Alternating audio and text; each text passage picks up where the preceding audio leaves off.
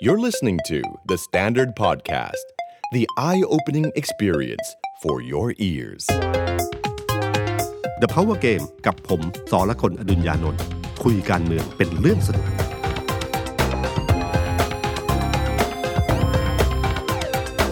สวัสดีครับ ผมสอละคนอดุญญานนท์ สวัสดีครับ ผมออฟพลวัตสงสกุลฟีเจอร์ดีเตอร์เดอะสแตนดาร์ดสวัสดีพี่ตุ้ม สวัสดีคุณผู้ฟังครับ การเมืองนับถอยหลัง ผมว่าเต็มรูปแบบแล้วนะครับพี่พลเอกประยุทธ์ให้สัมภาษณ์ วันประชุมคอรมอบอกเลย ยุบสภาต้นมีนา อยู่ดีๆก็นั่นเลยนะ ก็บอกเลย อืม แล้วก็การเลือกตั้งเนี่ย กรอบก็ตามที่กกตท่านกำหนดไว้ ครับ 7 พฤษภาคมนักข่าวถามย้ำว่า 7 พฤษภาเลือกตั้งเลยไหมก็ตามนั้นตามนั้นประมาณนั้น คือคำอาจจะไม่ชัดมาก ครับ ว่ายืนยันอย่างขนาดนั้น ครับ อย่างเช่น บอกว่ายุบสภาต้นเดือนเนี่ยนักข่าวถามนำนิดนึง ครับ ใช่ใช่ต้นเดือนไหมอะไรเงี้ย ครับ ประยุทธ์ก็รู้เหมือนกับพลเอกประยุทธ์ก็พูดเหมือนกับประมาณนั้นอะไรทำนองนั้นนะครับ มีนามีนาบอกว่ามีนา แต่ที่จริงถ้าเราดูปฏิทินถ้าเอาเรื่องนี้นะครับ ครับ เราดูปฏิทินจริง ๆ แล้วเนี่ยนะครับ ตอนที่กกตเขากำหนดวันที่ 7 พฤษภาเนี่ย ครับ คือเขาวางไว้ว่าถ้ามันครบวาระ ใช่ คือ 23 มีนา ใช่ครับ 7พฤษภาเนี่ยคือ 45 วัน ครับ ตามกติกาเนี่ยจะมีการเลือกตั้งก็คือ 45ถึง60 วัน ครับ ฉะนั้นการกำหนดวันที่ 7 เนี่ยคือกำหนดโดยใช้วันที่ 23 เป็นเกณฑ์ คือวันที่ครบวาระ แล้วนี่คือขั้นต่ำสุดคือ 45 มันสามารถไป 14 หรือมันสามารถไป 21 อะไรพวกนี้ได้นะค ครั รับ บ แล้วก็วันเลือกตั้งจะกำหนดส่วนใหญ่คือวันอาทิตย์ ครับ ฉะนั้นถ้าถ้าความหมายของพลเอกประยุทธ์ก็คือเลือกตั้งวันที่ 7 เนี่ยนะครับ การยุบสภาจะเกิดขึ้นได้เนี่ยน่าจะอยู่ที่ช่วงระหว่างถ้าเรายุบ 8 มีนาเนี่ยก็คือถึง 7 พฤษภาคือ 60 วัน อืม นะฮะถ้าเจ็ดถ้าจากนั้นเป็นต้นไปก็คือยุบได้ถึงวันที่ อ่ 22 ถ้า 22 เนี่ยเลือกตั้ง 7 พฤษภาก็จะเป็น 46 วัน ครับ ฉะนั้นช่วงเวลาในยของการยุบสภาคือ 8 ถึง ครับ 22 ถ้าวันที่ 7 พฤษภาเป็นเกณฑ์นะครับ ครับ อยู่ที่การตีความนะครับ อืม อืมซึ่งการยุบสภาอยู่ดีอยู่ดีๆพลเอกประยุทธ์พูดขึ้นมาเนี่ย ส่วนหนึ่งก็คืออาจจะทำให้ทุกพักสบายใจ อ่าไม่ต้องย้ายพักตอนนี้ก็ได้ไม่เป็นไร อ่าว่าการย้ายพักเกิดขึ้นแน่นอน ครับ นะครับ แล้วก็อย่างที่มีการตีความกันก็คือว่าเออก็เป็นโอกาสที่ช่วงเวลาที่ถ้าพักรวมไทยสร้างชาติอยากหวาดต้อนสอสอหรือดึงสอสอจากพรรคอื่นเข้ามา ครับ ก็มีเวลาทำให้สสพวกนั้นไม่ต้องรีบแสดงตัวเกินไป อืม เพราะว่ามันยุบสภามันเริ่มนับ 30 วัน จริงๆก็ก็ต้องก็ยุบแล้วครับเพราะว่าจริงๆ ถ้าจะรอหมดวาระเนี่ยมันย้ายพักได้ต้องเจ็ดกุมภาพันธ์ ซึ่งผ่านไปแล้ว ซึ่งผ่านไปแล้ว ครับ เพราะฉะนั้นมันมีเหลือทางเดียวก็คือต้องยุบสภา แล้วถ้าผมจำไม่ผิดก็คือว่าถ้าสมมติว่าปล่อยให้ครบวาระเนี่ยนะค ครั รับบ รัฐบาลจะไม่ใช่รัฐบาลรักษาการใช่ไหม ครับ จะเป็นข้าราชการประจำขึ้นมาอะไรพวกเนี้ยครับ ซึ่งถ้าแบบนี้ยุบสภาดีกว่า อืม เพราะเขามีอำนาจอยู่ในมือ ใช่ใช่ ครับ เมื่อวานคุณวิษณุก็นั่งอธิบายในที่ประชุม ค ครับ รมเลยว่า เมื่อยุบสภาแล้วนายกรักษาการหรือเป็นรัฐบาลรักษาการเนี่ยอำนาจมีอะไรบ้างทำอะไรได้บ้างเตรียมตัวกันเป็นต่อเนื่องจนถึงกว่ารัฐบาลใหม่ จะถวายสัตย์ปฏิญาณเลยนะครับ อืม ถึงจะได้เปลี่ยนเปลี่ยนรักษาการเป็นรัฐบาลชุดปัจจุบัน ครับ ครับ ซึ่งคุณวิศนุเวลาพูดเขาก็จะพูดระยะเวลาที่ยาวที่สุด ครับ เออนะครับ ครับ ไปถึงเท่าไหร่สิงถ้าถ้าจะไม่ผิดสิงหาหรือไงนะครับ ที่ว่าเราจะมีรัฐบาลชุดใหม่อะไรอย่าง ค เงี้ย รับ จริงๆกกตควรจะมีประสิทธิภาพมากขึ้นกว่าเมื่อการเลือกตั้งครั้งที่แล้วนะ ครับ คือพอผลเลือกตั้งเสร็จปั๊บเนี่ยคนใช้เวลาไม่นาน อืม เพราะวิธีการคำนวณมันง่ายขึ้นกว่าครั้ง โอ้ ที่แล้ว ง่ายกว่าเยอะ ใช่ไหมครับ ครับ มันก็เหมือนครั้งเก่าๆที่เราเคย ครับ เคยเคยผ่าน ไม่ทั มาน มา แล้วนะครับ อืม อืม แต่ว่าการเลือกตั้งเนี่ยถ้าไปวันที่สมมติถ้าพลเอกประยุทธ์ไม่ได้สับสนหรือว่าตามนั้นเนี่ย ครับ ถ้าไปเลือกตั้งวันที่เจ็ด อืมพฤษภาคม เข้าใจจำได้ว่ามันหยุดยาวใช่ไหมครับพี่ตุ้ม ใช่ครับคลมประกาศให้วันวันหนึ่งผมจำไม่ได้วันไหนขึ้นมาปั๊บทำให้กลายเป็นวันหยุด 4 วัน ใช่ใช่ ซึ่งวันหยุด 4 วันเนี่ยมันมีความหมายทางการเมืองนะครับ มันดีหรือไม่ดีครับ คือถ้าพลเอกประยุทธ์บอกว่าวันที่ 7 พฤษภาตั้งแต่วันนี้เนี่ยเอ่อการจองไปต่างประเทศอาจจะเบาลงหน่อย แต่ถ้าสมมติว่าท่านไปไปไปประกาศใกล้ ๆ แล้วอยู่ดียุบเลยเนี่ย คนบางคนก็จองนะใช่ไหมครับเวลาไป อ๋อ ต่างประเทศหรือไป อ๋ออ๋อ ไปเที่ยวไกลๆเนี่ยเขาต้องวางคิวเพราะวันหยุดยาว 4 วันเนี่ยที่พักมันจะไม่มีใช่ไหมครับฉะนั้นวันที่ 7 พฤษภาเนี่ยก็คือถ้ามีการหยุดยาวขึ้นมา ครับ แล้วคนไปเที่ยว คนไปเที่ยวก็คือคนที่มีกำลังซื้อ ครับ นะครับค่าถ้าตีความหมายในการเมืองคือคนที่ได้ประโยชน์คือคะแนนจัดตั้ง คะแนนจัดตั้ง อืม หรือคะแนนที่เราซื้อเนี่ยยังไงก็อยู่ ครับ เพื่อที่จะรับเงินแล้วก็จะไปลงคะแนน ครับ ฉะนั้นใครที่มีคะแนนตรงนี้เยอะจะได้เปรียบนะครับ แต่ถ้าสมมติว่าคิดอีกมุมหนึ่งก็คือว่าอ่ารักประชาธิปไตยก็หยุดยาว 4 วัน แต่ไปแค่ 3 วันแล้วกลับมา อืม หรือ รักมากเลยนะ อ่าหรือไม่ก็กลับบ้าน อ่า กั กลับบ้าน อ่ ครับ มันก็มีมันมีหลายเหตุผ Scenario ล เหมือนกัน นะครับว่าไม่แน่ใจว่าอันไหนจะมากกว่าไหน แต่การประกาศตั้งแต่วันนี้อ่ะดี เพราะว่าคนจะได้วางแผนชีวิตได้ อืม ว่าคุณจะไปเที่ยวแล้วกลับมาวันที่ 7 เพื่อเลือกตั้ง อืม หรือเปลี่ยนโปรแกรมกลับบ้านเลย 4 วันแล้วก็ใช้สิทธิ์เลือกตั้งด้วย ครับ นะครับ จริง ๆ มันก็มีเลือกตั้งนอกเขต แต่ว่าถามอาจารย์สมชัย ครั เขา บ บอกรอบนี้ก็แปลกเหมือนกัน อืม กฎหมายเนี่ยกำหนดให้การเลือกตั้งล่วงหน้า ล่วงหน้าอืม ต้องทำนอกเขต คือหมายความว่าผมเนี่ยบ้านอยู่นนทบุรี เขตนี้เขตอำเภอเมืองเนี่ย ครับ ถ้าผมจะใช้สิทธิ์เลือกตั้งล่วงหน้าซึ่งผมต้องใช้แล้วฮะวันเลือกตั้งผมต้องทำงาน อืม ผมจะไปผมต้องลักไก่อะด้วยการแจ้งเพื่อที่จะขอใช้สิทธิ์เลือกตั้งล่วงห ใน น้าก ทม ในเขตอื่นในนนท์ก็ได้หรือกทมก็ได้ อ๋อ ซึ่งก็จะเป็นอุปสรรคเหมือนกันกับต่างจังหวัดที่เดินทาง อืม ไกลๆหน่อย อืม ครับ อืมม คือมันก็มีวิธีก็ใครจะไปเที่ยวก็เลือกตั้งล่วงหน้าได้แต่ว่าอาจจะเป็นข้อมูลว่าต้องไป ครับ ลงเลือกตั้งล่วงหน้านอกเขตบ้านตัวเอง ครับ ครับ ฉะนั้นถ้าใครรักประชาธิปไตยก็กลับมาวันที่ 7 แล้วกัน นะครับมีเวลาล่วงหน้าตั้งนานนี่ตั้งนี่เดือนกุมภาอีกใช่ไหมครับ ใช่ครับ มีนาเมษาพฤษภาตั้งสองเดือนกว่า ครับ นะครับก็วางแผนล่วงหน้าได้นะครับ ว่าอย่าไปเที่ยวไข่กลับมาเลือกตั้งดีกว่า เป็นหนึ่งโอกาสสำคัญที่สุดนะครับ นี่เขาเลือก ครั้งห อะ นึ่ง ไร ในชีวิต เขาเลือกจากอะไรอยู่ดีประกาศเลือกจากบางบางบางบางสื่อบอกเลือกดูเลิกษ์ดูดวง อ๋อแล้วแต่แล้วแต่ความคิดเลยครับ แต่เพียงแต่ว่าเนื่องจากอยู่ที่ว่าพลเอกประยุทธ์เป็นคนเชื่อเรื่องนี้ขนาดไหน ครับ ซึ่งตามข้อมูลก็รู้สึกมีเชื่อเชื่อเรื่องสิ่งศักดิ์สิทธิ์ อ่า ค่อนข้างเยอะอยู่นะครับ อืม แล้วก็แพทย์แวดวงทหารโดยส่วนใหญ่เนี่ย ครับ จะมีเรื่องนี้ค่อนข้างเป็นเรื่องสำคัญอยู่เรื่องหนึ่งเหมือนกันนะครับ อืมครับ การในการวางเรื่องดวงเรื่องอะไรต่างๆเนี่ยสังเกตไหมครับมีหมอดูคนหนึ่งได้เป็นสว อ่า เป็นสนทอะไรอย่างเงี้ย ครับ ส ผม นชนะครับนั่นแหละครับ เพราะว่าขึ้นอยู่กับคนนี้มาก อืม เหมือนกับคนได้แล้วแล้วก็มีคนบอกว่า หมอดูคนนี้แม่นมาก เพราะว่าจะมีนายพลไปหาล่ำลือกันเยอะ ครับ แล้วนายพลทุกคนเนี่ยมา ทุกคนก็จะได้คำตอบแบบเดียวกันว่าจะได้ขึ้น ครับ ฉันจะมาสี่คนต้องได้ขึ้นหนึ่งคน แล้วคนนั้นก็จะไปลือต่อว่าแม่น ครับ นะสามคนคนนั้นก็จะไม่พูดนะครับ อืม อืม โอเคครับ ครับ จริงๆวันนั้นเนี่ยนอกจากข่าวยุบสภาเนี่ยผมเห็นอีกข่าวหนึ่งเกิดที่เดียวกันคือที่ทำเนียบ ครับ คือคุณจุลินลักษณะวิสิทธิ์ครับพี่ตุ้มตอนเช้าเนี่ยยังไม่มีการแถลงจากคุณประยุทธ์ว่าจะยุบสภา อืม ช่วงแน่ๆอะไรอย่างเงี้ยนักข่าวก็ถามข้อเสนอคุณสาธิตปิตุเตชะ ครับ ว่าเฮ้ยประชาธิปัตย์เนี่ยต้องเอาคุณอภิสิทธิ์กลับมานะ อืมอืม มาช่วยอย่างน้อยท่านมีฐานคะแนนแหละตอนเช้านักข่าวถามคุณจุลินยิ้มยิ้มๆไม่ตอบ อืม แต่ว่าหลังประชุมพลมไปตอบที่พักตอนบ่าย ครับ บอกว่าหลังจากเนี่ยที่คุณประยุทธ์ประกาศแล้วว่ายุบสภาแน่แล้วกรอบเวลาเลือกตั้งน่าจะประมาณ 7 พฤษภาเนี่ยจะมีการเชิญอดีตนายกของพรรคสามท่าน อืม คุณชวนหลีกภัย อืม คุณบัญญัติบรรทัดฐาน อืม และคุณอภิสิทธิ์เวชชาชีวะ อืม มาเป็นสสบัญชีรายชื่อ ครับ แล้วก็ร่วมหาเสียงกับพรรค อืม แต่วันนี้จริงพี่สาธิตก็เสนออีกอันหนึ่งว่าเอ้ยแค่นี้ไม่พอหรอกบัญชีนายกแคนดิเดตเนี่ย มันจะมีมากก ควร ว่า จะ ห มี นึ่ง มากกว่าหนึ่งค แต่ น ไม่ได้เอ่ยชื่อคุณพิสิทธิ์ ครับ นะ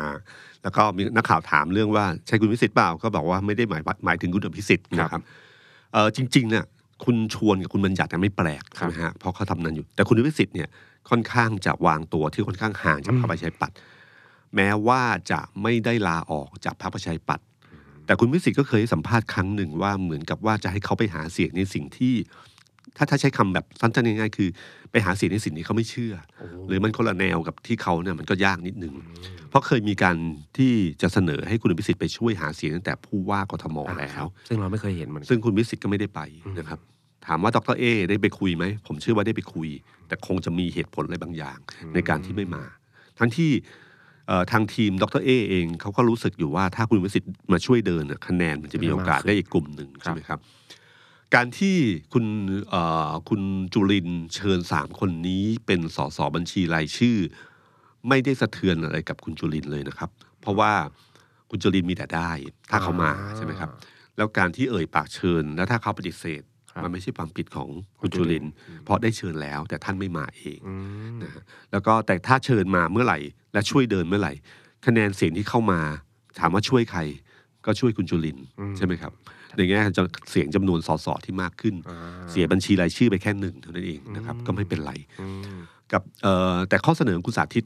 ต่อจากนี้เนี่ยน่าน่าสนใจ ครับ ว่าแคนดิเดตนายกรัฐมนตรีเนี่ยของพรรคประชาธิปัตย์ควรมีกี่คน อืม เดิมเนี่ยคือคนเดียวใช่ไหมฮะ ครับ คือคุณจุลินทร์ ครับ ถ้าเสนอให้เป็นสองหรือสามคือคุณสาธิตมองในมุมว่า ควรใช้ให้เป็นประโยชน์ อืมเขามีโควต้าตั้งสาม เออแต่คุณจุลินทร์ในฐานะหัวหน้าพักก็ควรจะเป็นอันดับหนึ่งอยู่แล้ว ในเชิงการเมืองเนี่ย อืม คนที่สังเกตไหมทุกพักทำไมถึงมีคนเดียวโดยส่วนใหญ่ ครับ นะ ทำไม เพราะว่า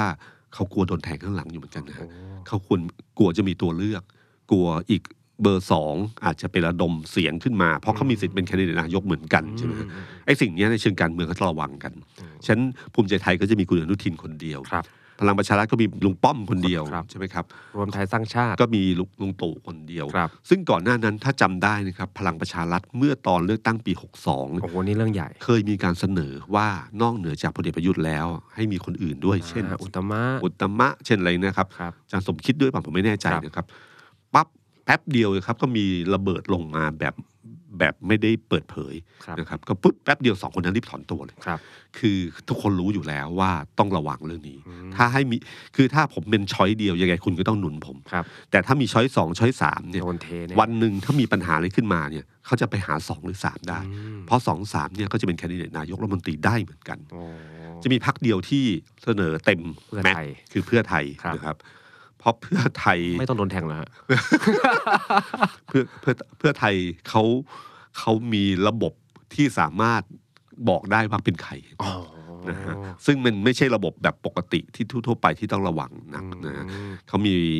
บารมีอันหนึ่งที่สามารถคุมพักทั้งพักให้อยู่ด้วยกันได้ อ๋อ นะฮะ เราจะใช้โควต้าได้ ใช้โควต้าได้เต็มเต็ม เต็มจำที่นวนเพื่อที่จะเอ่อจริงๆ เพื่อไทยใช้สามคนเพราะเหตุผลว่าพรรคเขาโดนเล่นงานบ่อย โดนยุบบ่อย ครับ โดนตัดสิทธิทางการเมืองบ่อยนะ อ่า คือถ้ามีมีแคนดิเดตนายกรัฐมนตรีเพียงคนเดียว โดนตัดสิทธิ์เมื่อไหร่ปั๊บ จบเลย หัวขาดเลยนะ อืม ฉันมีไว้สาม ครับ มีไว้สามนะค ครั รับ บ แล้วก็สามนี่ก็ช่วยคงช่วยในเรื่องการหาเสียงอะไรพวกนี้ได้ด้วยนะ อื ครับ มอืมซึ่งโดนบ่อยแน่นอน เพราะว่าเคยคุยกับท่านผู้ใหญ่ในพักพวกเนี้ย ครับ รวมถึงแม้กระทั่งคุณนิกรจำนง เพราะว่า อืม ช่วงเนี้ยมันมีข่าวกกตออกประกาศใหม่ ครับ เขาเรียกยุบพักให้มันเร็วขึ้นได้ขั้น ให้เร็ ต ว อน ขึ้น อ่ะเร็ว อืม ขึ้นได้ ปรากฏว่ากรรมการบริหารพักที่เคยโดนยุบพัก ซึ่งแม้กระทั่งชาติไทย ครับ สมัยคุณบรรหารก็เคยโดนยุบพัก คุณสมศักดิ์เทพสุทินก็ออกมาเหมือนกันใช่ไหม ใช่ ทุกทุกคนที่ผ่านประสบการณ์นี้ก็จะบอกว่า ทุกวันนี้ไม่มีใครอยากเป็นกรรมการบริหารพักนะ นี่คือเป็นเป็นระบบการเมืองที่แปลก คือคุณชอบคิดว่าใช้มาตรการนี้ พอถึงเวลาจริง ๆ เนี่ย คนมันจะหลบมันก็หลบได้ อืม ฉะนันหัวหน้าพักจำนวนมากหรือแคนดิเดตนายกรัฐมนตรีส่วนใหญ่เนี่ยครับ ครับ ไม่มีใครเป็นกรรมการบริหารพัก อืม เพราะรู้ว่าวันหนึ่งถ้าโดนยุบพักกรรมการจะโดนตัดสิทธิ์ทางการเมือง ครับ คุณอุ้งอิงก็ไม่ได้เป็นกรรมการบริหารพักนะครับ ครับ แล้วก็ตัวหลักใหญ่ๆจริงๆอ่ะจะไม่มีใครอยู่เลย ครับ ในกรรมการบริหารพรรคมีแต่ตัวแทนที่ อืม เข้าไป ยกเว้นพรรคการเมืองที่มั่นใจว่าตัวเองไม่มีทางโดนยุบพรรคนะครับ นั่นก็คืออนาคต ใหม่ ซึ่งก็โดนเรียบร้อย ผมก็เคยคุยกับพักอนาคตใหม่ คือพลังประชารัฐ อ่า รวมไทยสร้างชาติ ถ้า ครับ พลเอกประยุทธ์เข้ามา ก็เป็น เป็นกรรมการห กรรือรมเป็นอะไรด้วย การ ก็ ได้ คือนั่นก็คือคือคนที่มั่นใจว่าไม่โดนยุบ อ่าแต่ตอนนั้นอนาคตใหม่ก็มั่นใจ ครับ ในทางข้อกฎหมาย ว่า ครับ ไม่โดนยุบ ก็ใส่เต็มเลยฮะ บุตรช่ออาจารย์ปิยบุตรเต็มแม็กเลยฮะ กรรมการบริหารพักเรียบร้อย ทั้งพวง ทั้งพวงเลย ครับ ก็เป็นอุบัติเหตุการณ์เมืองซึ่งถ้าแวะเรื่องนี้นิดเดียวก็จะเป็นอย่างที่พี่ตุ้มว่า จะหลบก็หลบได้ เขาฉะนั้นมันเป็นกฎหมายหรือว่าการยุบพักเนี่ยมันเป็นเครื่องมือทางการเมืองที่ไม่ได้ฟังก์ชันในทางเป้าหมาย คือใน อะไร ระบอบ เลย ประชาธิปไตยจริงๆ การยุบพรรคการเมืองควรเป็นเรื่องที่ยากที่สุด ครับ นะครับ มันไม่ใช่เรื่องที่ง่ายๆ ที่อยู่ดีเรื่องเล็ก ๆ น้อยๆมาแบบยุบพรรคแบบแบบฟังแล้วเฮ้ยเหตุผลแค่นี้เองเหรอ อืม ที่โดนยุบพรรคได้นะครับ ซึ่งผมผมว่าจริงๆเนี่ยถ้ามั่นใจในสถาความเป็นสถาบันการเมือง แล้วคุณรู้อยู่แล้วว่า โดนยุบพักเสร็จแล้วก็ตั้งพักใหม่ได้ อืม ก็แบบนั้นก็ไม่ควรจะรีบยุบพัก ครับ จะตัดสิทธิ์จะอะไรต่างๆก็ว่ากันไป แล้วก็กติกามันควรที่เป็นเรื่องร้ายแรงจัดๆจริง ๆ ไม่ใช่เรื่องกระจิบกระจ้อยร่อยนะ หรือ ค ครับ วามผิดจริงๆพักก็ทำอะไรผิดไม่ได้ คนเท่านั้นแหละที่ทำผิด ใช่ มันควร ครับ จะเป็นเรื่องคดีความส่วนบุคคลไปซะมากกว่า เหมือนกรณียุบพักพลังประชาชน ครับ ที่คุณยงยุทธที่โดนคดีเรื่อง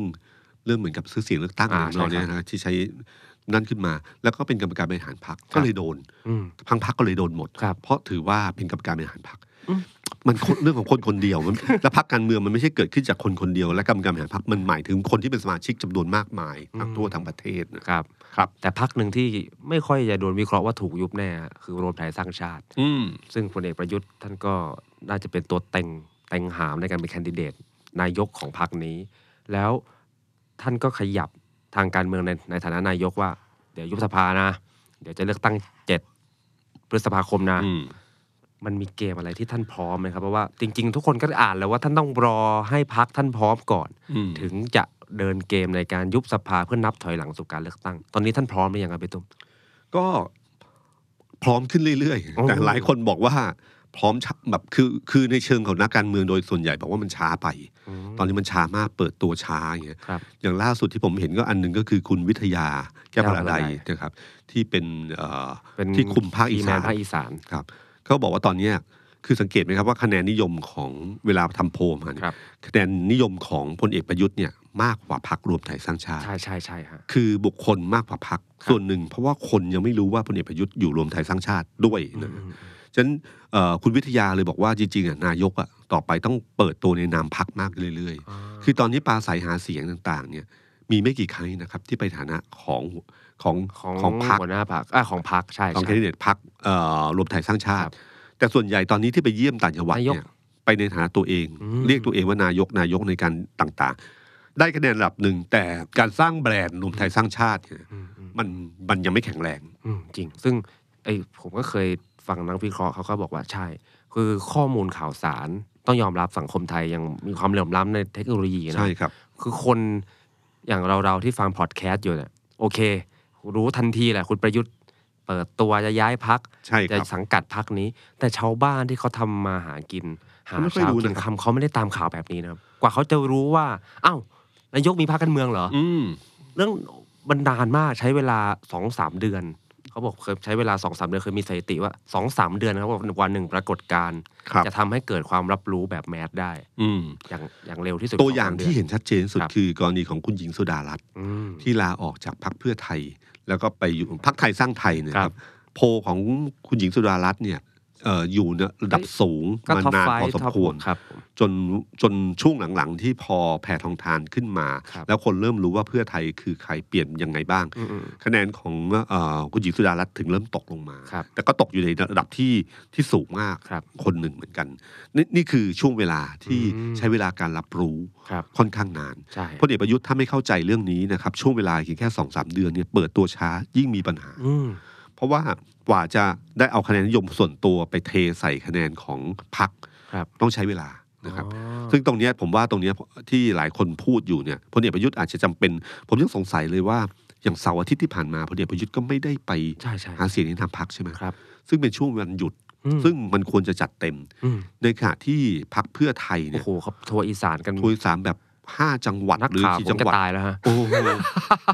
วันหนึ่งแบบสองจังหวัดอะไร ใช่ครั นะ บ เบอร์จีเวทีคือไปให้เต็ม ครับ ส่วนหนึ่งคือส่วนหนึ่งคือเพื่อไทย เพราะว่าคุณอุ้งอิงคุณแพทองทานเขาท้องด้วยไง อืม เขามีเวลาจำกัดอยู่เหมือนกัน อ๋อ เพราะนี่ตอนนี้เจ็ดเดือนแล้ว ใช่ครับ นะครับ ก็ตรงเนี้ยครับคือคือพลเอกประยุทธ์เนี่ยใช้เวลาตรงนี้น้อยไปนิดหนึ่ง อืม น่าจะเร่งสปีดมากกว่านี้ ผมไม่รู้เขาวางแผนอะไรนะ อันนี้ไม่รู้จริงๆ ครับ นะครับ แต่เอ่อแต่ตอนเนี้ยพลเอกประยุทธ์เริ่มเริ่มออกแคมเปญของตัวเองแล้ว ครัแคมบเปญจากโดยการไป โดยการออกไปเยี่ยมชาวบ้านอย่างวันนี้ไปที่จันทบุรี ครับ นะครับ บ้า แล้วนก็ พี่ พู ตุ้ ด ม แล้วก็พูดอันหนึงคือ ครับ ตอนเนี้ยคือทำแล้วทำอยู่ทำต่อ อืม คือทำแล้วคือ ครับ โปรเจกต์ต่างๆที่ผ่านมานี่คือทำแล้ว ครับ ทำอยู่คือตอนเนี้ยกำลังทำอะไรอยู่ทำอยู่ ครับ แล้วถ้าจะให้ดีให้ทำต่อ อืมเดี๋ยวผ ครั ม บ เจ ต่ อ อ ลุงป้อมเจ็ดร้อยผม หน่อย เพลงขาเสียงท่านพลเอกประวิตยลุงป้อมเจ็ดร้อย เออ ลุงฟังยังฮะ ฟังแล้วครับ ครับ ฟังแล้วก็แปลกใจว่าว่าปล่อยผ่านไปได้ยัง ไง คือคือผมผมไม่ได้อะไรนะครับ เพราะว่าเพลงเนี่ยผมว่าทำจะทำให้ทันสมัยหรือลูกทุ่งไปเลย ก็ให้ชัดไปเลย ครับ แต่เพลงแล้วฟังแล้วมันมันมันเก่ามากเลย อืม มันอย่างเช่นอินโทรก็ยาวนานกว่าจะเข้าเพลงจังหวะ แล้วท่อนฮุกที่จะเข้าหูมันก็ก็น้อย ยังไม่ค่อยมี ใช่ครับ อืม แต่ไม่เป็นไรครับ เพลงมันเพิ่มใหม่ ๆ ได้อยู่ ครับ นะครับ เพิ่มมาเรื่อยๆ แต่เพลงที่สำเร็จที่สุดอะคือก้าวไก่นะครับ อืม พักก้าวไก่ ครับ ร้องไปร้องมาเป็นก้าวไก่ทำเป็นเล่นมาติดหูมากนะฮะ ติดหูมากเลยนะครับก้าวไก่ก้าวไก่กาก้าวไก่เนี่ยคือแบบโอ้โห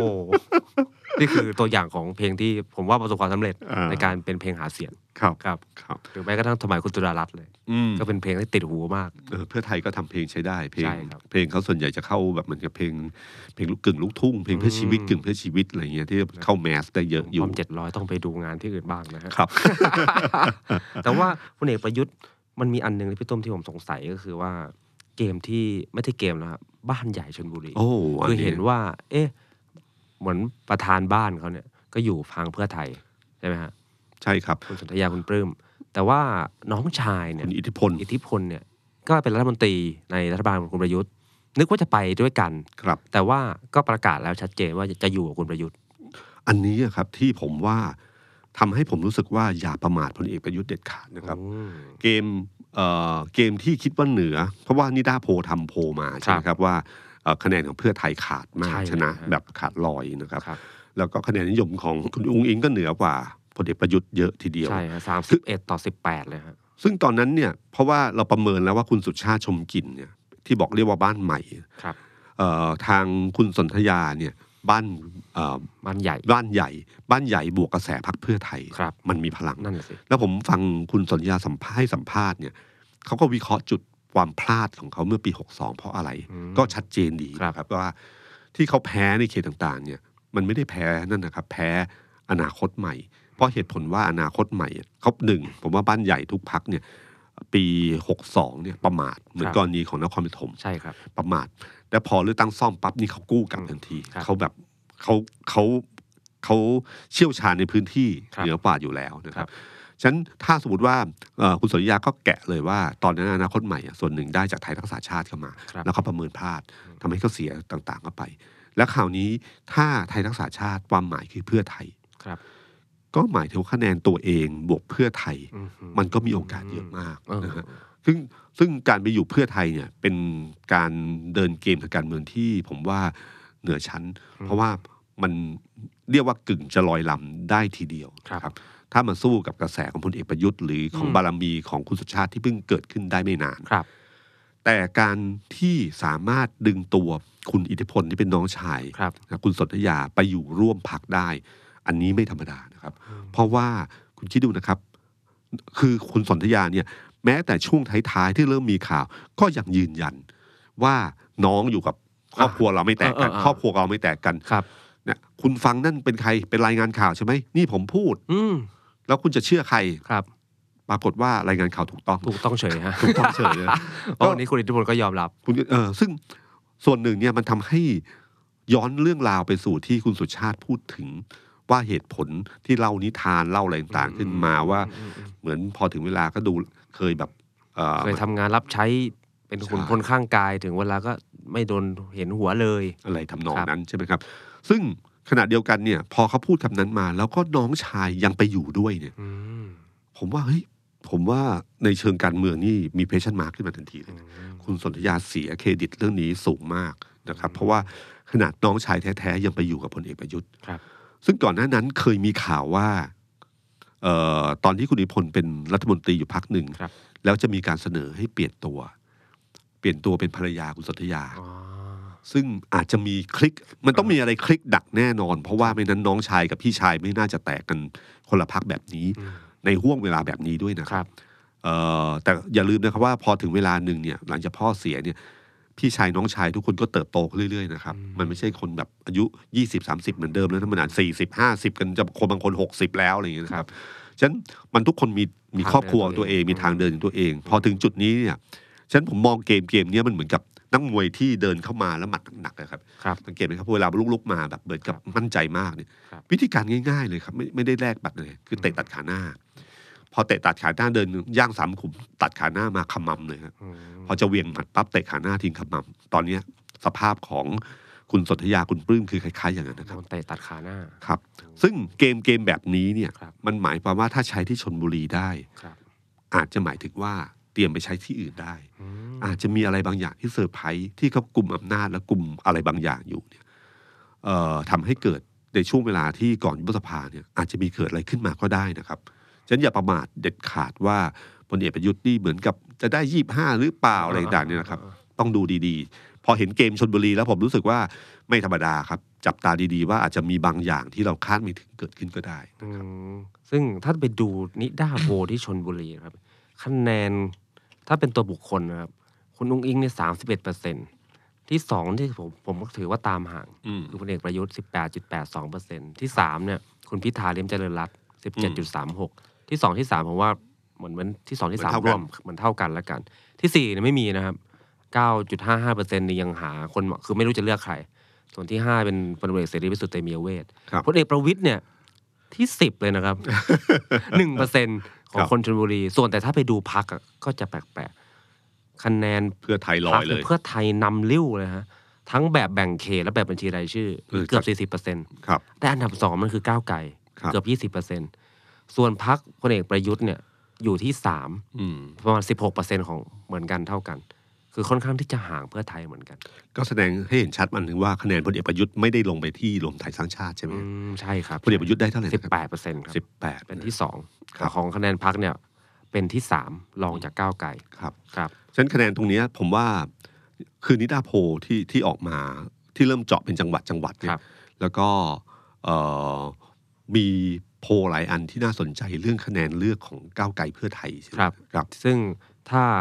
ผมสัมภาษณ์อาจารย์สุวิชาเป้าวดีเนี่ยนะที่เป็นผออนิดาโพลคะแนนเพื่อไทยกับ ก้าวไกลเนี่ยอาจารย์สุวิชาตั้งข้อสังเกตจากผลการวิจัยเขาว่า มันเปลี่ยนไปจากปี 62 โดยเจาะเป็นที่กลุ่มอายุอะครับพี่ตุ้มคือถ้าย้อนไปปี 62เนี่ยกลุ่มอายุตั้งแต่ 25 จนถึงอ่ะสิขอโทษนะกลุ่มอายุตั้งแต่18 ปีจนถึง 35 ปีเนี่อืยม เป็นกลุ่มที่พักอนาคตใหม่ในตอนนั้น ครับ กินเลย อืม ที่สองก็จะเป็นเพื่อไทยอะไรก็ว่ากันไป แต่ว่าตอนเนี้ยมันเปลี่ยน อืม คือถ้า 18 ถึง 25 ปี ครับ โอเคก้าวไกลชนะ อืม ชนะเพื่อไทย แต่ก็ คื ชนะไม่เยอะมาก คือวอเตอร์รุ่นใหม่ วอเตอร์รุ่นใหม่ อืม 18 ถึง 25นี่เป็นนิววอเตอร์ ครับสิบแปดถึงยี่สิบสองจะเป็นนิววอเตอร์ยี่สิบสองถึงยี่สิบห้านี่น่าจะเป็นแบบรุ่นนั้นนิดหนึ่ง ครับ ครับ 42 ต่อ 34เปอร์เซ็นต์ สี่สองต่อสามสิบสี่ ครับ โอ้ ก็คือ9 18 ถึง 25 เนี่ยก้าวไกล 42 เพื่อไทย 34 อืม แต่ถ้าเป็นคนอายุ 26 อืม ถึง 35 ปี จะเป็นเพื่อไทย ครับ 41 อืม เปอร์เซ็นต์ส่วนก้าวไกลเนี่ยสามสิบสามเปอร์เซ็นต์ โอ้โห ส่วนสามสิบหกขึ้นไปอะไรก็ก้าวไกลคก็รั จะ บ ไม่ได้เป็นที่ที่หนึ่งอะไรมากนักครับ ที่ผมที่ผมฟังเขาบอกว่าไม่ไม่แค่ชนบุรี ครับ แค่เอ่อไปนครศรีธรรมราชหรือ ครับ ไงครับเขาก็เขาก็บอกว่าคะแนนเนี่ยแปลกมากคือคะแนนคนรุ่นใหม่เนี่ยไปเพื่อไทยเยอะทีเดียว อืม เหมือนกับคนต่างจังหวัดเนี่ยโดยเฉพาะในเพื่อไทยในต่างจังหวัดคนรุ่นใหม่เนี่ยจะไปเพื่อไทยเยอะทีเดียวนะครับ ซึ่งตรงเนี้ยเป็นเรื่องที่ที่ที่น่าสนใจว่า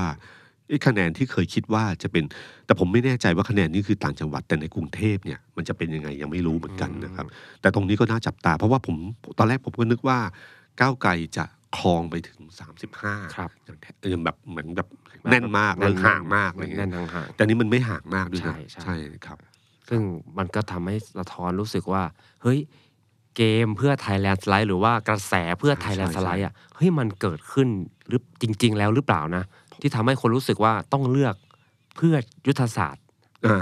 แม้ว่าคุณจะชอบอุดมการณ์พักการเมืองอื่นก็เหอะ อืม แต่ถ้าคุณอยากจะเลือกเพื่อจะชนะเกมการเลือกตั้งรอบเนี้ย ครับ ก็ต้องเลือกพรรคเพื่อไทย ครับ คือผมว่าเพื่อไทยเนี่ยเล่นเกมฉลาดเกมแลนด์สไลด์นี่เป็นเกมฉลาดมาก เขาพูดถึงแลนด์สไลด์มานานนะฮะ ใช่ครับ ตั้งแต่เริ่มต้นเลยนะ ใช่ครับ เขาบอกว่ายุทธศาสตร์นี้คือยุทธศาสตร์เดียวที่จะชนะให้ได้ ถ้าเอาเพียงแค่ชนะเลือกตั้ง ไม่ได้เป็นรัฐบาล ถ้าจะล้มคือเล่นกระแสความไม่พอใจรัฐบาลชุดนี้คือสามปอเนี่ยถ้าจะชนะสามปอได้ต้องแลนด์สไลด์ ถ้าเพียงแค่ชนะเลือกตั้ง ไม่มีสิทธิ์ที่จะเป็นรัฐบาล ก็คือไม่ชนะสามปออเขาก็ประกาศอันนี้มานาน ประกาศจนแบบเออตอนหลังเนี่ยก็เริ่มก็เริ่มมีการผมผมใช้คำว่าเพื่อไทยเขาเล่นกับเกมปัจจุบัน คือคิดสั้นๆ ไม่ไม่ไม่ใช่คิดสั้นๆ คือไม่ได้ไปคิดยาวไกลมาก ครับ แต่คิดว่าปัญหาณวันนี้คืออะไร แล้วเล่นกับวันนี้ เล่นกับวันนี้คืออะไรบ้างหนึ่งการเมืองว่าเอาประยุทธ์หรือไม่เอาประยุทธ์ ครับ นะฮะซึ่งเหมือนที่อาจารย์ที่ปิยบุตรพูดนะครับ ครับ คือพอเขาเล่นเกมเอาประยุทธ์หรือไม่เอาประยุทธ์ ครับ เกมเผด็จการเกมประชาธิปไตยนะครับ ถ้าต้องการชนะก็ต้องเลือกทางทางยุทธศาสตร์ ครับ และต้องเลือกเขาถึงจะเป็นแลนด์สไลด์ เพราะตอนนี้มีคนมีพักเดียวที่มีคนเชื่อว่ามีสิทธิ์แลนด์สไลด์ได้คือเพื่อไทย เพื่อไทย เท่านั้นนะครับ คือวิธีการนี้เนี่ยเป็นการปิดทางเลือกทำให้คนที่กำลังแบบที่ที่ออฟพูดว่าเออเคยเลือกอยากคิดจะชอบพักการการเมืองนี้ แต่กลัวว่าจะไม่ชนะเลือกตั้ง อืม ก็จะกลับมาเลือกเพื่อไทยดีกว่า เพื่อเอาชนะ เพราะอยู่ในฝั่งเดียวกัน ครับ นะครับ แล้วก็ความหมายของหลายคนที่บอกเอ้ยงั้นปัดปัดนี้ค่อยให้พักที่เราชอบแล้วกันแต่สอรเขตเอาพักนี้ อืม นะครับ มันจะออกมาแบบนี้เยอะนะครับ อ่า แล้วก็เพื่อไทยก็คือใช้เล่นเกมเนี่ยบีบในเชิงยุทธศาสตร์ว่า ถ้าคุณต้องการเอาอารมณ์ความรู้สึกหรือว่าชนะล้มประยุทธ์ให้ได้ล้มสามปอให้ได้ต้องผมอย่างเดียว อ๋อ นะครับ แล้วก็เอ่อทุกอย่างจะเล่นเตะสกัดเรื่องนี้ตลอดอยอย่างเช่น ไปอีสารก็พูดบอกเลยว่า เพื่อไทยไม่มีพักพี่พักน้อง อ่า คือความหมายก็คือว่าใครพักไหนที่ไปหาเสียงบอกให้ยเลือกผมก็ได้ ยังไงผมก็ได้เป็นรัฐบาลร่วมกันกับพักเพื่อไทย เพื่อไทยปิดเกมตัวนี้ก่อนเลยว่าไม่มีพักเพียงน้องสองมีการโยนตัวเลขใหม่ของคุณหมอชลนา ครั นนะครับ คือบอกว่า สมร้ยไปแล้ว นักข่าวจะถามอยู่เสมอว่าถ้าเอ่อถ้าจะร่วมรัฐบาลเนี่ยจะพักไหนก็จะพูดถึงชื่อพักก้าวไกลจะมีไหมพลังประชารัฐเนี่ยชื่อเนี่ยต่างๆมาเยอะ พอโดนถามเยอะๆเขาเปลี่ยนเกมใหม่เลย ครับ เขาบอกว่าถ้าเราได้ถึง 310 เสียง ครับ เราจะเป็นรัฐบาลพักเดียว มั่ว คือไปเล่นกับเกม 300 ตัวเลขใหม่คือ 310 เสียงเลย ครับผม แล้วบอกว่าจะเป็นรัฐบาลพักเดียว ครับ ฉะนั้นเหมือนไม่ต้องถามว่าจะร่วมพักไหน อืม แต่อย่าลืมนะครับในเชิงหลักภาษาไทยอะ ครับผม ถ้าได้ 310 แล้วทำไม่ได้ เป็นรัฐบาลคนเดี เดี ย ยว ว คำถามคือถ้าไม่ได้ ครับ มันก็คือออกมาสู่คำถามเดิมว่า แล้ว จะ จะ ร่วมกับพร่วมกับรรคไหน พรรคไหน นะครับ ครับ พอดีนักข่าวยังไม่ได้วนเข้าไปสู่ไอ้ท่าที่สองเนี่ย ครับ พอเจอท่าแรกขึ้นมาก็ก็ก็ตัวเลขใหม่ก็คือเอ๊ะสามร้อยสิบสามร้อยสิบสามร้อยสิบ อืม แล้วก็มีคุณภูมิธรรมเวชยชัยก็ออกตัวเลขนี้มาใหม่อีกทีหนึงคือสามร้อยสิบ ครับ ก็หมายถึงว่าความหวังของเขาเนี่ยไปถึงสามร้อยสิบแล้วนะ ไม่ใช่สองร้อยห้าสิบนะฮะมีการถามในในคุณ Clubhouse ทักษิณนะครับเฮา ณ นะครับ ซ้ำครับ ครับก็ถามเรื่องนี้คุณทักษิณก็บอกพูดพูดบอกว่าตอนนี้ผมยังไม่ได้ยังไม่ได้ดูโพลของพรรคเพื่อไทย คือความหมายคือว่าที่ผ่านมาได้ดู เอาก็ไม่พอลูกก็ลูกส่งให้ดูอะไร อ๋อ ทำนองเนี้ย ครับผม ก็คือบอกว่าตัวเลขของเขาเนี่ยคือว่าเอ่อเดิมเนี่ยเขาพูดว่าในเชิงสถิติ เขาบอกว่าเป็นคนชอบเล่นตัวเลข ครับ ตอนสมัยคุณยิ่งรักษณ์เนี่ยโพลพีคอยู่ที่ 48%คะแนนนิยมนะครับ แล้วก็ทำให้ได้คะแนน ผมจำไม่ได้คะแนน 200 เท่าไหร่ไม่รู้นั่นนะครับ ครับ เขาบอกว่าตอนนี้ ถ้าผมฟังไม่ผิดนะครับ เขาบอกว่าตอนเนี้ยเพื่อไทย 48% โอ้ย และยังวิ่งได้อีก เพราะยังไม่ถึงวันเลือกตั้ง ครับ นี่คือสิ่งถ้าถ้าไปย้อนฟังอีกทีนะ ผมฟังรอบเดียวผมผมฟังได้ประมาณนี้นะครับ ถ้าเป็นอย่างนั้นก็แปลว่า ถ้าอย่างนั้นเนี่ยความมั่นใจของเขาว่าก้าวขึ้นไปอีกแล้วนะครับ อืม บวกกับเรื่องที่สองที่บอกว่าให้เล่นเกมปัจจุบันก็คือว่าหนึ่งคือเอาอารมณ์ความรู้สึกเอาประยุทธ์ไม่เอาประยุทธ์ ครับ ไอ้สองคือสังเกตไหมครับเขาจะเล่นนโยบายหลักของเขาคือนโยบายเรื่องเศรษฐกิจอย่าง ใช่ เดียว ปากท้อง ปากท้องอย่างเดียว และยิ่งล่าสุดเนี่ยสภาพัฒน์ออกตัวเลขมาแถลงมา ครับ เข้าทางเลยครับ ครับ ประมาณ คือ การเศรษฐกิจอ่าตัวประเมินเศรษฐกิจปีที่แล้วใช่ไหม ใช่ครับ คือมันแสดงสะท้อนให้เห็นว่า 4 ปีของรัฐบาลพลเอกประยุทธ์เนี่ยเศรษฐกิจมันแย่จริงๆนะครับ จริง ผมลองไล่ตัวเลขช้าๆให้ฟังนะครับเอ่อ GDP ของปี 62 เนี่ย ตั้งแต่ที่เข้ามาเป็นรัฐบาลของพลเอกประยุทธ์สมัยนี้สมัยที่ 2 เนี่ยนะครับ ผม 2.8 ปี 63 เป็นช่วงที่โควิดระบาดหนัก ลบ 6.1 อันนี้ไม่แปลก อืม ทุกประเทศเป็นหมด ครับ ปี 64 เนี่ย ประเทศต่างๆ เริ่มฟื้นตัวขึ้น ครับ ของไทย 1.5 อือหือ 1.5 ในเชิงเอ่อในเชิงตัวเลขเนี่ย ภายใต้ฐานที่ติดลบ 6 เมื่อปีที่แล้ว อืม การกระโดดขึ้นมา ต่ ฐานมันต่ำมาก มันมีมันควรจะกระโดดได้มากกว่านี้ ครับ นะครับ แต่โดดได้เพียงแค่ อืม 1.5 นะครับ ปีนี้ ปี 65 ที่ผ่านมา ครับ ปีที่ 4 2.6 ไล่ตัวเลขซ้ำอีกทีนะครับ 2.8 ลบ 6.1 1.5 โอ้ 2.6 โห เฉลี่ย 4 ปี ครับ 0.8 ต่อปี โอ้โห ซึ่งผมโอ้โห ตัวเลขนี้เป็นตัวเลขที่น่าตกใจมากนะครับเอ่อเมื่อและที่สำคัญที่สุดก็คือเมื่อเทียบกับประเทศอื่น ๆ รอบบ้านเรา ตัวเลขของปีนี้ปี 65 ของเราคือ 2.6 นะฮะ ครับ สูงสุดของประเทศอาเซียนคือมาเลเนี่ยเท่าไหร่ ครับ คือพอโควิดเนี่ยเวลาฟื้นตัวมันจะกระโดด มันต้องโดดอยู่แล้ว โดดเร็ว ฐานมันต่ำ ใช่ครับ มาเอ่อของเรา ครับ 2.6 ต้องย้ำตัวเลขบ่อย ครับ ๆ ครับผม 2.6 มาเล8.7 อืม เวียดนาม อืม 8 ฟิลิปปินส์7.6 อืม อินโด อืม 5.3 สิงคโปร์ 3.6 ครับ กัมพูชา ครับ 4.8 ลาว 4.3 ครับ ขาดอยู่ประเทศเดียวเมียนมา ครับ คาดว่าสงครามของเขาเนี่ยคงจะทำให้ต่ำกว่าเราแน่นอน โด ครับ นโดนแซงชั่น โดนเลนต่างเนี่ยนะครับ ไทยอยู่ในระดับแบบนี้ ได้อย่างไร ผมเคยมีโอกาสคุยกับอาจารย์โกรง อ๋อ วีรพงษ์รามัง ครับ จริง ๆ เป็นนักข่าวการเมืองจะงงเศรษฐกิจนิดหน่อย ครับ ต้องทำกันบ้านกับท่าน ท่านสอนง่าย ๆ เลย แต่ตัวเลข GDP เนี่ย ท่านบอกว่าถ้าประเทศไทยเศรษฐกิจโตไม่เกิน 3%แปลว่าเศรษฐกิจไม่โต อืม และการโตไม่เกินเศรษฐกิจเกิดโตไม่เกิน 3%มันแปลว่าเด็กจบใหม่ ไม่มีงาน จะ ทำ ไม่มีงานทำใน อืม จำนวนหนึ่งตามสัดส่วนที่มันลดลงไป การเติบโตไม่ถึง 3%ติดต่อกัน ยาวนานแบบนี้มันส่งผลให้เด็กจบใหม่ จะไม่มีงาน กา ทำ รหางานทำมันยากมากๆขึ้น ครับคือการที่บริษัทเอ่อบริษัทที่จะหมายถึงว่ารับพนักงานใหม่จะน้อยลงเรื่อย ใช่ ๆนะ ธุรกิจมันไม่ได้ขยาย ครับ ครับ รายได้ต่อหัวของเราก็ลดลง ครับ ตัวเลขนะครับ ครับ มาไม่ไม่ต้องเข้าสู่รายละเอียดแล้วกัน คิดดูว่ารายได้ต่อหัวลดลง อืม ประเด็นที่น่าสนใจประเด็นหนึ่งคือ GDP ที่มันลดลงขนาดนี้นะครับรายได้ต่อหัวของเราลดลง คือเขาทำเป็นตัวเลขเป็นเป็นตัวเลขรายได้เป็นเหรียญสหรัฐต่อปี ครับ นะครับปี 63นี่ ครับ 7,200ปี 64นี่7,200 54 ปี 65เนี่ย7,000กับ89 อืม คือมันควรจะเพิ่มขึ้นแต่มัน ครับ ลดลง ในขณะที่ GDP ของเราเฉลี่ยอยู่ที่ 0.8เอ่อปี 65 เราได้แค่ อืม 2.6 แต่รายได้ของบริษัทใหญ่ ครับ ๆ ในตลาดหลักทรัพย์เพิ่มขึ้นมโหฬาร ล่าสุดมีบริษัทหนึ่งกำไรหมื่นกว่าล้านนะครับ ครับผม มันก็แสดงเห็นว่าจริง ๆ แล้วเนี่ย คือถ้าคนส่วนหัวกำไรเพิ่มขึ้นรวย ครับ เพิ่มขึ้น แต่ขณะที่ GDP เราต่ำลงรายได้กระเป๋าเฉลี่ย ครับ มันหมายถึงความเหลื่อมล้ ครับ ภาษาฝรั่งเขาเรียก K shape recovery ใช่ครับ มีคนรวยๆเนี่ยก็ฟื้นพุ่ง ำพุ่งขึ้นกระชูเลย ส่วนคนจนๆเนี่ยดิ่งวัวทิ่มเลย มันเลยเป็นรูปตัว K ใช่ค ครั รับ บ อันนี้แหละครับที่เป็นสิ่งที่ผมบอกว่า พอเพื่อไทยเล่นเกมปัจจุบันเนี่ยก็คือเล่นเกมทั้งเรื่องของเออไม่เอาประยุทธ์เอาประยุทธ์เนยนะนะครับแล้วก็อันที่สองก็คือเรื่องนี้แหละครับก็คือเรื่องของ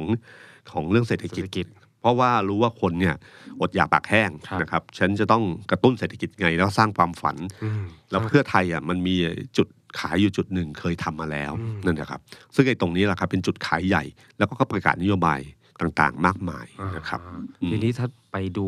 เพื่อนบ้าน หรืออาจจะเป็นคู่แข่งไปแล้ว ครับ ก็คือพักก้าวไก่ที่เราไล่เฟติว่าโดนแซงโดนแย่งเค้กโดนตกปลาเหมือนกันไม่ใช่แค่คุณประวิทย์ที่โดนคุณประยุทธ์ตกปลานะครับ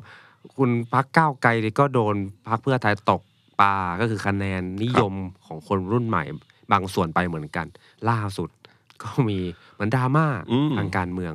การทะเลาะกันหรือเปล่า ทะเลาะแล้วกันนะ ฮะ ก็ถ้าขนาดนี้ก็เรียกทะเลาะได้ ระหว่างหัวหน้าพักปัจจุบันก็คือคุณพิธาลิมเจริญรัตน์ ครับ กับ อดีตเลขาธิการพักที่เป็นผู้ร่วมก่อตั้ง อืม ในยุคตั้งแต่เป็นพักอนาคตใหม่ ก็คืออาจารย์ปิยบุตร ครับ กนกกุลก็ขัดแย้งกันพาดพิงกันรายละเอียดน่าจะพอกันทราบกันก็คือ มีการจริงๆคุณอาจารย์ปิยบุตรก็ก็ก็วิจารณ์พักก้าวไกลมาเป็นระยะระยะนะฮะ อืม จนล่าสุดคุณพิธาก็ตอบโต้ ครับ ด้วยการเอ่ยชื่อเลยว่าเอ้ยอาจารย์ปิยบุตร และที่สำคัญคือวันไหน ครับ คือวันครบรอบของการยุบพักอนาคต อนาคต ใหม่ ใช่ ในขณะที่คุณธนาธรคุณบิจบุตร แล้วก็คุณชัยธวัฒน์ซึ่งเป็นเลขาธิการพัก ปัจจุบั ปั น จจุบัน เป็นเพื่อนสนิทของคุณธนาธร ครับ นะครับทนายศึกษาเขาก็ไปกินกันนะแล้วไปคุยเรื่องยุบพัก ครับ ไป ระหว่างนั้นคุณพิธาก็โพสต์ อืม ออกมา โพสต์นั้นพูดถึงเล่าเรื่องราวที่เกิดขึ้นกับตัวเขาว่าเขามารับธงเอ่อพักอนาคตใหม่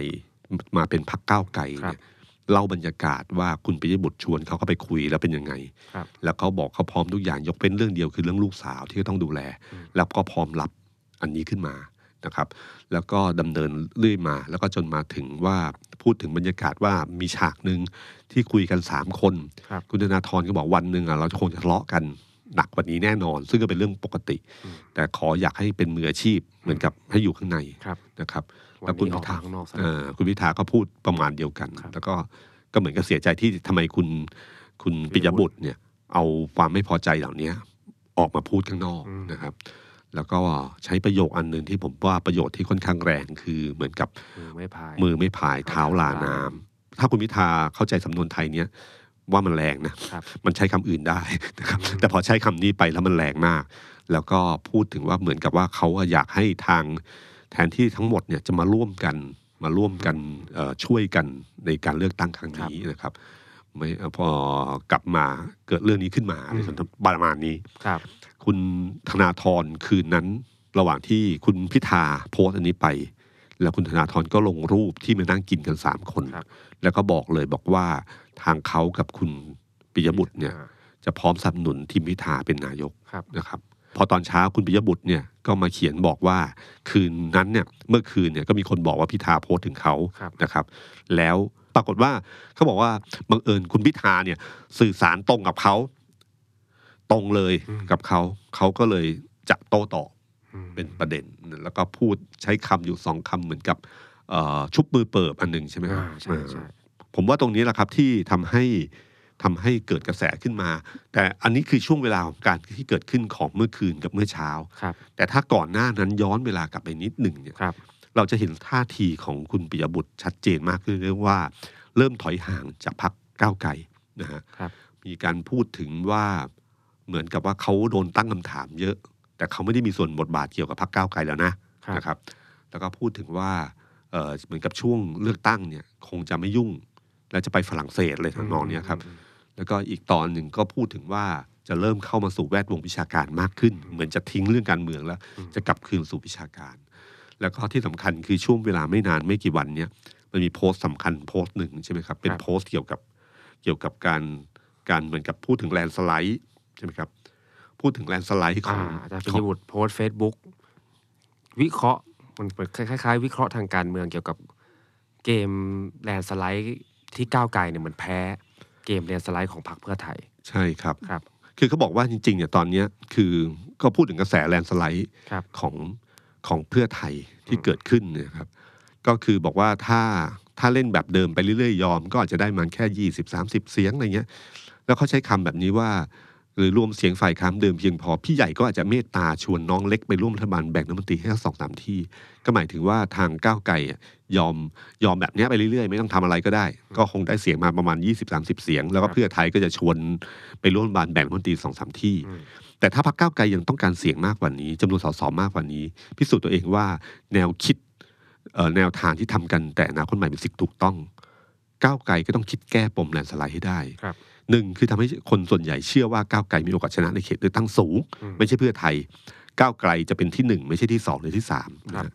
ถ้าให้คนส่วนใหญ่เชื่อได้ ก้าวไกลก็ชนะสสเขตได้นะครับสองสร้างเกมใหม่ก็คือเกมว่าอย่าให้ยอมให้ขีดเส้นแบ่งว่าเอาประยุทธ์กับไม่เอาประยุทธ์ อืม แล้วก็ไม่ใช่ฝ่ายประชาธิปไตยกับเผด็จการแบบเดิม ครับ ๆ เป็นการสู้ระหว่างพลังเก่ากับพลังใหม่นะฮะ อืม และพรรคก้าวไกลคือตัวแทนพลังใหม่ อืม เพราะถ้าเกมนี้คือถ้ามองในของของคุณปิยบุตรก็คือถ้ากำหนดเกมให้คนมองว่าเกมการเลือกตั้งครั้งนี้คือเกมนี้ขึ้นมาเนี่ยความโดดเด่นของการเป็นพลังใหม่ คือก้าวไกลไม่ใช่เพื่อไทย อืม เออแต่ไม่ได้พูดถึงว่าแลนด์สไลด์ไม่แลนด์สไลด์นะครับ ครับฉะนั้นก็สร้างความแตกต่างนะครับ อืม แล้วก็เอ่อให้ทุกคนเนี่ยพูดถึงความใฝ่ฝันถึงสังคมใหม่เนี่ยคตไม่ใช่วนเวียนอยู่เรื่องเอาทักษิณไม่เอาทักษิณเอาประยุทธ์ไม่เอาประยุทธ์อะไรนะครับเอ่อสากถ้าเลือกเส้นทางนี้แคมเปญต่างๆ ก็คงจะมาอะไรนะครับ คงคิดใหม่ครับใหม่ประดิษฐ์ อืม คำขึ้นมาใหม่ มันจะมีวิธีการปฏิบัติใหม่ อ่า ถ้ามีไซจี้ใหม่แบบนี้ ครับ แล้วก็บอกปัญหาอยู่ที่ว่าผู้นำพักก้าวไกลมีศักยภาพเพียงพอ ที่จะทำให้คนเชื่อว่าพักก้าวไกลจะชนะในเขตเลือกตั้งได้หรือไม่ อืม มีความสามารถเพียงพอที่จะทำให้คนเชื่อโดยพร้อมเพรียงกันว่า มีพักก้าวไกลเป็นตัวแทนของพักพลังใหม่ในการเปลี่ยนประเทศรอบนี้หรือไม่ เหลือเวลาอีกสามเดือน อืม คือคือเรื่องนี้คำผมว่าแนวคิดของคุณปิยบุตรเป็นแนวคิดที่ดีนะครับ ครับ แต่ภาษาที่ใช้มันเป็นภาษาที่ใช้ไม่เหมือนกับคุยกับเพื่อน อืม คุยกับเพื่อนเนี่ย มันจะต้องไม่มีคำแบบชวนน้องอะไรพวกเนี้ยที่ อืมอืมอืม ที่มันมีอยู่เนี่ย มันมัน ซึ่ง มันเหน็บเหน็บแนมนิดหน่อย เหน็บนิดหน่อย ซึ่งผมก็เข้าใจนะคนที่มีภาษาอยู่ในมือเนี่ยมัน ครับ มันอดไม่ได้นะค ครั รับ บ มันก็ใช้สำนวนภาษาเข้ามาช่วย ซึ่งคุณพิธาเองตอนตอบโต้ก็ใช้แบบเดียวกันเหมือนกันนะครับเอ่อประเด็นเนี้ยผมว่าเป็นประเด็นที่ ที่หลายคนก็กังวลอยู่ว่า เอ๊ะอยู่ดีๆทำไมพักก้าวไกล อืม ที่ที่ก็ไม่ได้ไม่ได้แดนด์สไลด์ไม่ได้ใหญ่โตอะไรขนาดนั้นเนี่ยยังมาทะเลาะกัน ทะเลาะกันเอง นะครับ ซึ่งผมว่าถ้าเรามองด้วยความเข้าใจว่าพักก้าวไกลเนี่ยมันต่างจากพักการเมืองอื่นค่อนข้างเยอะ อืม เป็นพักที่ค่อนข้างเปิดว่าง เป็นพักที่มีการถกเถียงกันเป็นประจำ ครับ นะฮะแต่มันถกเถียงในจุดไหนเอ่อพักการเมืองส่วนใหญ่เนี่ยที่ถ้าคุยคุยกับนักนักการเมืองโดยทั่วไปหรือหัวหน้าพักหรือนักการเมืองใหญ่ ๆ ทั้งหลายเนี่ยพักในฝันของเขาเนี่ยคือพักแบบประชาธิปัตย์นะในอดีตนะ อืม พักประชาธิปัตย์เนี่ยแต่ละคนนี่คารมคมคายทั้งทั้งหมดเลย ใช่ นะครับ เขาบอกประชุมพักทียังไงโอ้โห อัดกันหนัก แต่ออกมาไม่เคยมีเรื่องเหล่านี้แพร่งพรายออกมาข้างนอก โอ้ ความขัดแย้งอยู่ข้างในทะเลาะกันชิบเป่งเลย เออใช่ใช่ แต่อยู่ข้างในนะครับ แล้วก็พอถึงเวลาก็เหมือนกับเป็นทีมเดียวกันก็คือเหมือนเกมกีฬาทะเลาะกันอู้ยังไงพอลงสนามมันก็เป็นทีมเดียวกัน อ่าใส่ไป เจอ เดียวกัน เจอคู่แข่งที่เป็นปั๊บก็ถูกก็ลุมเข้าหากัน อืม ตลอดเวลา นั่นคือในอดีตนะครับ ครับ แต่วันนี้ประชาธิปัตย์คงไม่ใช่อย่างนั้นแล้ คว รับประชาธิปัตย์ตอนนี้คุณชวนบอกว่าห้ามประชาธิปัตย์สสเนี่ย ครับ ห้ามได้ทุกเรื่อง อืม เว้นห้ามพูด แล้วก็เอ่อเรื่องประชาธิปัตย์ก็คือความมันแย้มก็ออกมาข้างนอกหมดแล้ว ครับ นะครับมันไม่เหมือนเดิม สมัยเดิมเนี่ยทุกพรรคการเมืองอยากให้ได้เป็นอย่างนั้น เพราะว่าการที่ความขัดแย้งภายในพรรคหลุดออกมาข้างนอกเนี่ย อืม โอ้โหมันเป็นอาหารอันโอชะของคู่ขัดแย้ง ใช่ ทั้งหลายแน่นอนนะครับพรรคก้าวไกลก็คงเช่นเดียวกันนะครับเพราะว่าพอเรื่องนี้ออกออกมา คนที่หนักที่สุดน่าจะเป็นคุณธนาธร อ่าเหมือนคนกลางป่ะครับพี่ตุ้ม ใช่ครับ คือเรื่องเนี้ยผมว่าถ้าเรามองแบบธรรมดา ครับ มันเป็นความขัดแย้งในทางความคิด ครับ ถ้าลงนั่งคุยกัน และไม่มีความไม่พอใจส่วนตัว อืม กันอยู่ อืม ไม่ว่าเรื่องอะไรก็ตามที ครับ เรื่องแบบเนี้ยน่าจะคุยกัน คุยกันได้ ได้ไม่ยาก ครับ นะครับ เพราะมันมีปลายทาง เดียวกันแหละ เดียวกัน แต่ว่าถ้าปลายทางแตกต่างกันมันอีกเรื่องหนึ่ง ใช่ครับ แต่พอคราวนี้มันคือปลายทางเหมือนกันมันอาจจะแตกต่างกันตรงที่ระยะเวลาและวิธีการ อืม คุณธนาธรเนี่ยสังเกตไหมครับว่าก้าวหน้ากับก้าวไกลเนี่ยมันเหมือนกับเดิน ตอนแรกทุกคนคิดว่าเป็นการแยกกันเดิน แล้วไปเจอกันที่ปลายทาง ครับ พักก้าวไกลก็เดินเดินทางแบบพักการเมือง อืม นะครับ ซึ่งที่ผ่านมาก็ถือว่าทำงานได้ดีนะ ค ค รั รับบ เอ่อ ได้ดีนะครับ ดูคะแนนนิยมในโพลของคุณพิธาเนี่ย ครับ สำหรับออฟที่ติดตามมาเนี่ย ขึ้นเรื่อยๆนะครับ อืม จากผมจำได้เลยว่าจากที่สี่ที่ห้ากระโดดขึ้นมาตอนนั้นคุณคุณสุดารัตน์ยังอยู่ที่สองอยู่เลย ครับ ค่อยๆไต่ขึ้นมา เห็นข่าวอีกทีนึงอ้าว คุณพิธาอยู่ที่สองเคยมีบางช่วงแซงพลเอกประยุทธ์เป็นที่สอง อืม ต่อจากคุณอุ้งอิงที่หนึ่ง ครับ ปัจจุบันก็พลเอกประยุทธ์กับคุณพิธาก็สลับกัน อืม จริงๆ ก็คือที่สองร่วมในความเห็นของผู้ทำโพลอย่างนิด้าโพลนะ อืม พลเอกประยุทธ์กับคุณพิธาเนี่ยคะแนนความนิยมส่วนตัวเนี่ย ใกล้เคียงกัน ใกล้ มา เคียง ก กันมาก ๆ จนจริง ๆ เป็นที่สองร่วมได้เลย ครับ เพราะฉะนั้นถ้าถามว่าในบทบาทผู้นำพักในในฐานะนักการเมืองที่มานำพักเขาทำได้ดีไหมสำหรับผม ผมคิดว่าทำได้โอเคเลยนะครับ อืมอืม ในการปรากฏตัวแล้วก็เป็นเป็นชื่อชั้นเป็นภาพจำของคนในสังคมไทยได้ คือคะแนนนิยมของโพลที่ออกมา ถ้าผมผมไม่ผมลองไปดูย้อนกลับ ครับ ไปตอนช่วงคุณธนาธรปี 62 นะครับ อืม คุณธนาธรเนี่ยกับนิดาโพลเนี่ยเคยพีคสุดตอนช่วงปลายปี 61นะคือได้ถึง 14เปอร์เซ็นต์นะ14เปอร์เซ็นต์แล้วก็พรรคอนาคตใหม่ได้ประมาณ 15เปอร์เซ็นต์ ครับ แต่พอก่อนเลือกตั้งเดือนกุมภาเนี่ยอยู่ดีๆโพลของนิดาโพลเนี่ยคุณธนาธรเหลือแค่ อ้าว 5.9 แล้วก็พรรคเอ่อพรรคอนาคตใหม่เหลือ 8.8.1นะฮะก็ในขณะที่คุณทิพิธาถ้าดูดูตัวเลขเนี่ย ครับ เหมือนกับคุณธนาธรประมาณปลายปีปลายปีหกหนึ่ง 61 นะครับ ครับ หรือจะสูงกว่าด้วยด้วยซ้ำนะครับ คะแนนค่อนข้างไม่ได้เพียงพำอะไรมาก อืมอืม อันที่สองคือบทบาทของพรรคก้าวไกลในสภา ใช่ใช่ เป็นที่ได้รับการยอมรับสูงมาก ใช่ นะครับว่าทุกครั้งที่เขาแสดงบทบาทของฝ่ายค้านเนี่ยเป็นเขาใช้คำว่าคุณภาพใหม่ โอ้โห ยกระดับการอภิปรายไม่ไว้วางใจได้ ใช่ สูงมาก ใช่ นะครับเอ่อท่าทีทางการเมือง ถ้าบอกว่าขนาดก้าวไกลไม่แรงนี่ก็ ไม่รู้จะเอาอะไรแรงกว่านี้เหมือนกัน คือคือแรงในทุกๆเรื่องนะครับ ครับ ที่ที่ที่ค่อนข้างที่ชัดเจนนะค ครั รับ บ ซึ่งผมรู้สึกว่าตรงเนี้ยครับก็คือว่ามันเป็นความแตกต่างหรือเปล่าระหว่างระยะทางกับวิธีการนะครับ แล้วก็ทางก่อนหน้านั้นเราคิดว่าก้าวไกลเดินสภาในรูปแบบนี้ไป ในในก้าวหน้าก็เดินเกมอีกเดินหนึ่งคือเดินเอ่อตอนนั้นรู้สึกว่าจะเลือก เขาจะเล่นเรื่องความคิดก็คือจะมีห้องเรียน ครับ มีอะไร ใช่ครับ พวกเนี้ยครับ ก็คือทำงานความคิด อืม กับคน อืมอืม เพื่อให้เข้าใจเรื่องราวความคิด ครับ ต่างๆ ที่เขาอยากเดินไปถึงปลายทาง ครับ การที่สองคือการบุกต่างจังหวัด ใช่ใช่ การบุกการเมืองท้องถิ่น อืม ใช่ไหมครับ ผมยังเคยคิดว่าเฮ้ยผมเคยนั่งดูเขาแถลงข่าวสรุป ความถอดบทเรียนการลงสู้ศึกและตั้งท้องถิ่นของคณะก้าวหน้า นั่งดูว่าจริง ๆเขาก็แพ้เละเทะเลยนะครับ อืม แล้วก็ประสบความสำเร็จด้วยการชนะมันหนึ่งครั้ง อืม ซึ่งเขาถอดบทเรียนออกมา ครับ ให้เห็นวิวัฒนาการของการได้คะแนนที่มากขึ้ อื น ม และสิ่งเหนือสิ่งอื่นใดอะครับ ผมคิดว่าพักอนาคตใหม่ จนถึงพักก้าวไกลหรือหรือคณะก้าวหน้าเนี่ยรู้จักการเมืองไทยในสังคมไทยชนบทมากขึ้น จากเดิมที่ได้ใจคนรุ่นใหม่ เข้าใจคนเมือง ตอนนี้เขารู้แล้วว่าการเลือกตั้งในระดับภูมิภาคหน้าตายังไง อืม ทำงานยังไง ใช้พื้นที่แบบไหน ไม่ได้ใช้โซเชียลมีเดียอย่างเดียวแล้ว อืม มันน่าจะเหมือนกันได้ในความคิดผมตอนนั้นนะครับ อืม ว่าเอ้ย นี่คือพรรคการเมืองที่น่าจับตามาก ๆ เพราะจากความแข็งแกร่งเชิงอุดมการณ์ที่ยึดกลุ่มโซเชียลมีเดียคนรุ่นใหม่ คนเมือง แล้วก็ได้ความรู้ความเชี่ยวชาญจากการเลือกตั้งท้องถิ่น เอามาผสมกันเนี่ย เขาจะเป็นพรรคที่แข็งแกร่งขึ้น อืม ในความคิดออฟตอนนั้นนะครับ ครับ แต่ว่าตอนนี้มันเหมือนว่า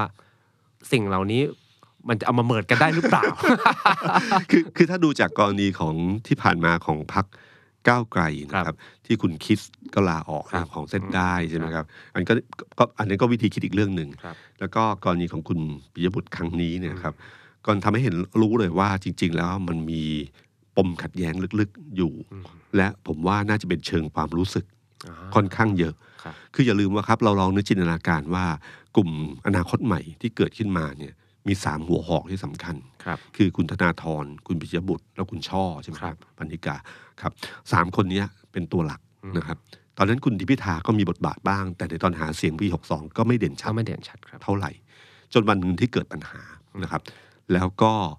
ตั้งพรรคก้าวไกลขึ้นมา ครับ แล้วก็มอบธงเนี้ยให้กับคุณพิธา พิธา การมอบธงเนี่ยมันเหมือนกันการมอบงาน ถ้าเรานึกถึงการทำงานเวลาหัวหน้า